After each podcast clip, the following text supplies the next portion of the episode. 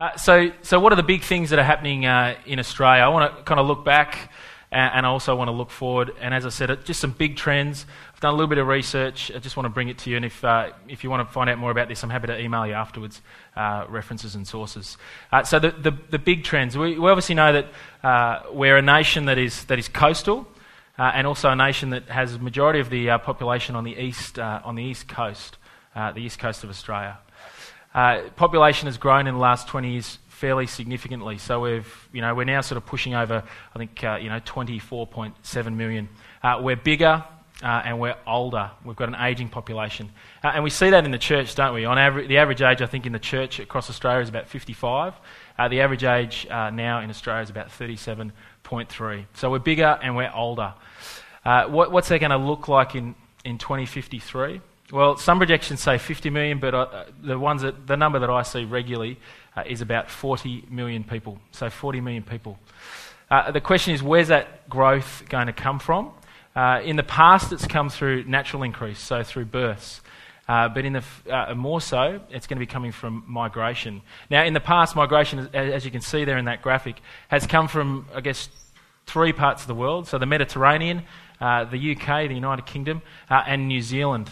Uh, what's interesting uh, is that it'll still come from those places, uh, but it's going to happen more so uh, from the subcontinent and for, from Asia, and actually, there's going to be more. Uh, more growth coming from New Zealand. I know we've got a number of New Zealanders uh, here, which is encouraging, exciting. Um, you can go back though. We want you to go back because we need more. We need more churches over in in New Zealand. So come learn, go back. That's that's what I want to say there. Uh, in terms of employment, we're wealthier, uh, but we're also busier as well. Uh, and we've seen a change in the uh, employment structure as well. So we've been involved in, um, in industry. Now we're moving into services. So you can see that in the, uh, the technical, the IT, and the financial services. Uh, wealthier and we're busier. And, and we see that in our churches, don't we? We see less and less people you know, committing themselves to being involved in leadership and serving in the local church. And we're also more secular. Uh, so you can see that in, in the changing attitudes towards marriage, uh, in the declining Christianity in terms of you know, people ticking the box in the census, uh, but also in the increase in the non religion uh, and also in the non Christian adherents, which has got a lot to do with, uh, with migration. As I said, net migration is, um, is, is, is, the largest growth in Australia. So Australia's going to be bigger, we're going to be older, we're going to be denser. I don't mean thicker because we'll be more educated, but I mean denser in terms of population. I want to talk about that looking at Sydney and Melbourne. Uh, and we're going to be even more multicultural in 20 years' time. We're still known as, as the multicultural nation. We're adding almost a million people every two years uh, to the population of Australia. So I think that's a, a great opportunity. Uh, also know that the church is, is far behind. You know, we're not actually catching up with population growth here in Australia. So great opportunity uh, for the gospel to go out. Uh, now, they're looking really, really small for me up there, uh, which is going to be hard for me to see. Uh, but I just want to, uh, talk about some big, big trends. So the first one is that multicultural trend. Uh, as I said, 40% from natural increase, 60% is going to be coming from migration, which is a, a massive change that we've just seen in the last five years. Bruce Hall, tomorrow night, is going to really push into those statistics. Um, but that, that's a big change that's happening in Australia. What, what's helpful in that number as well is, as I said earlier at the start, we're actually sending people um, back overseas. And uh, I know Bruce is going to speak into what that looks like in terms of the ethnic uh, populations that are coming to Australia.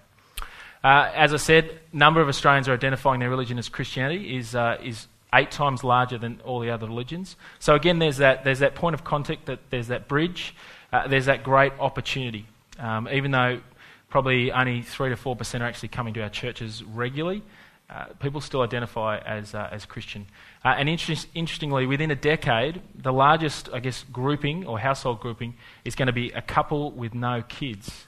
Uh, what's interesting is that I think a lot of our church planting uh, is taking place amongst young families. I've seen a huge you know, growth, growth in births over the last few years because of the, the Howard government. Um, but interestingly, demographics is tending towards couples without kids. So that's the uh, largest in- increase. I think we need to be thinking about that. We're going to live longer, uh, and uh, the great thing for you know for the aging population is we're going to live alone for longer as well. Uh, again, I think that's opportunity for us to, uh, to serve as churches, uh, especially in the, you know, in the aged care sector as well, that I don't even think we're, we're, really, um, we're really tapping at this stage. Uh, what about the states? Where's the growth happening? Uh, it, people are moving to Perth. Queensland's still our most loved state. People are moving out of New South Wales. And I think largely that's because of the cost of housing. Uh, and, and it's not going to abate, it seems, because the level of demand for housing is far greater than the level of supply. Uh, these are big things just to be thinking about. It. Final thing to talk about is that we're going to be more educated. Uh, so they think that the next, gen- next two generations, one and two, are going to have university um, educations. Uh, and, and you're already probably seeing it with your kids. I'm seeing it with my kids. Uh, screen time. We're spending, you know, on average, sort of uh, 10 hours and 19 minutes in front of tablets, computers, and, and often it's, uh, you know, multiple.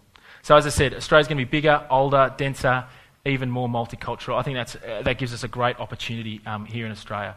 Uh, so I want to talk, uh, just want to give that, I guess, applied in two examples.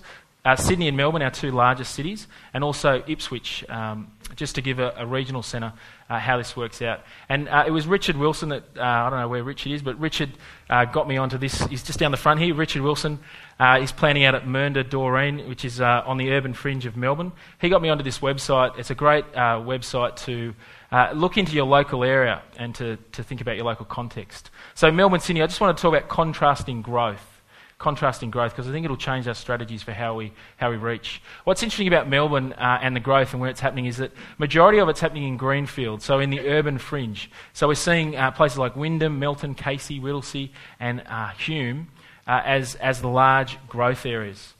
Uh, so so church planting should be taking place in greenfields in Melbourne, probably you know more so than uh, than infill and, and brownfields, uh, because the, uh, the, the major parts of growth in Melbourne over the next uh, 10 to 15 years are going to be happening on that urban, uh, on that urban fringe. Uh, now, that, that means young families. Uh, that means young families who are seeking to you know, get the, not the quarter acre block, but the 330 square metre lifestyle block, I think is what I saw um, the other day. Not your 550 square metres, but your 330 life, lifestyle block. Uh, what about Sydney? So Sydney's interesting. Uh, in, terms of, in terms of urban fringe growth, it's only really happening in the southwest of Sydney. Uh, most of the growth is happening in brownfields, uh, and it's happening in places like Blacktown, which is which uh, growth is slower there, but just the size of the population. I think there's over 300,000 people just in that LGA alone.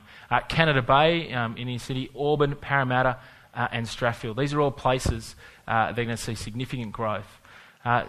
young couples and families are going to seek the relatively affordable housing. That's going to happen on the ur- urban fringe, but you know, probably um, Stuart Stale tell me that's still sort of six hundred and fifty thousand dollars for your Australian dream. Uh, so Sydney's interesting. It's a city of cities. Uh, so Sydney, Parramatta, Auburn, Bankstown, Bondi Junction, Chatswood, all have CBDs and all are going to be growing centres of health, commerce, uh, places of you know of real uh, diversity as well. So I just wanted to raise that uh, there's, there's similarity and there's also difference. Both cities have the inner city growth. Uh, so the city of Melbourne was the fastest growing LGA, uh, local government area, in, uh, in 2013 uh, across the whole of Australia. so what we're seeing in those, uh, in those areas is young professionals and overseas students. So where are the high density areas in Sydney? Uh, you'll see on the screen there, they're, they're in and around that inner city area. They're in and around those urban centres. Uh, growth in Sydney is happening in the, uh, you know, in the, in the west uh, and in the southwest. Uh, Sydney will be 6.14 million people by 2036. And Melbourne, uh, that high density housing is happening uh, around that inner city fringe. So, what's interesting as well, you see between Sydney and, and, and Melbourne, is that the, the reach. the reach of Sydney is, is about 40 kilometres to the edge, and in Melbourne it's only 20 kilometres. Um, so again, that, that's going to affect commute times. It's going to affect you know, the ability of people to serve in, uh, in your church as well. Um, I want to move to a regional centre. Where Geneva's committed to, uh, to encouraging church plants in the, you know, in the rural towns, in the regional towns, and also in the cities as well. Uh, I, I, went up to Ipswich a couple of months ago, spoke with a, uh, a, a Presbyterian church up there uh, about the opportunities uh, that are there. Ipswich is, is, a, is a place of change. Uh, uh, you'll see it's, it's, quite a, quite a, it's quite a different city to, uh, or a different regional city to uh, other regional cities in Queensland. Um, majority of households are, are couples and families. Um, and as I said, there's lots of change. Now, Richard, uh, Richard Wilson showed me this. you can go in and look at a, your community profile, and what Richard has been looking as he thinks about Melbourne is, is the places of change. Uh, where are the places that are seeing change in your, in your local area, in your local community? Uh, they give opportunities for, um, you know, for new growth, opportunities for, for new churches. So what's interesting about Ipswich is that the, the biggest changing demographic is that young families. So 0 to 4 is 10% of the population and then uh, 25 to 34 is, uh, is the next largest. So obviously their parents uh, and these young families moving in. So you can see there that the, the net migration is, is massive. It's 3,000 um, 3, people. Uh, the other thing to, to look at uh, as well is, uh, is change in change in, an, in ancestry. so one of the things I was able to point out was that there are a lot of Samoans moving in. Uh, so you might not think of Ipswich as being you know, an opportunity for multicultural ministry or ethnic ministry, um, but it, just in the last five years, the number of Samoans moving into that area potentially gives the opportunity for a church to, to do a, a you know, a homogenous unit uh, church, an ethnic church.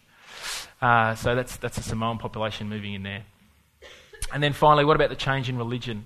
Um, I think that's important as well to be thinking about. Well, what, what is the context that um, you know that this group of people are coming from? Um, you know, if you've got a largely Orthodox population, uh, then it might be worthwhile thinking about the style of church that you do um, as you think about reaching um, that population as well. Uh, and finally, where are they coming from? Uh, where are they coming from? It's interesting, in Ipswich, a lot of people are buying up there uh, because they want to still work in Brisbane but have the, uh, have the, you know, the, larger, the larger block, the lifestyle choice. So I want to I wanna just raise those things because uh, rapid change means, means opportunity, I think for the local church. So check out this website, id.com.au. It's amazing. Lots of free uh, demographic resources. Um, but can I encourage you, probably the, the best resource is to actually go and speak to your people, get to know the people in your area.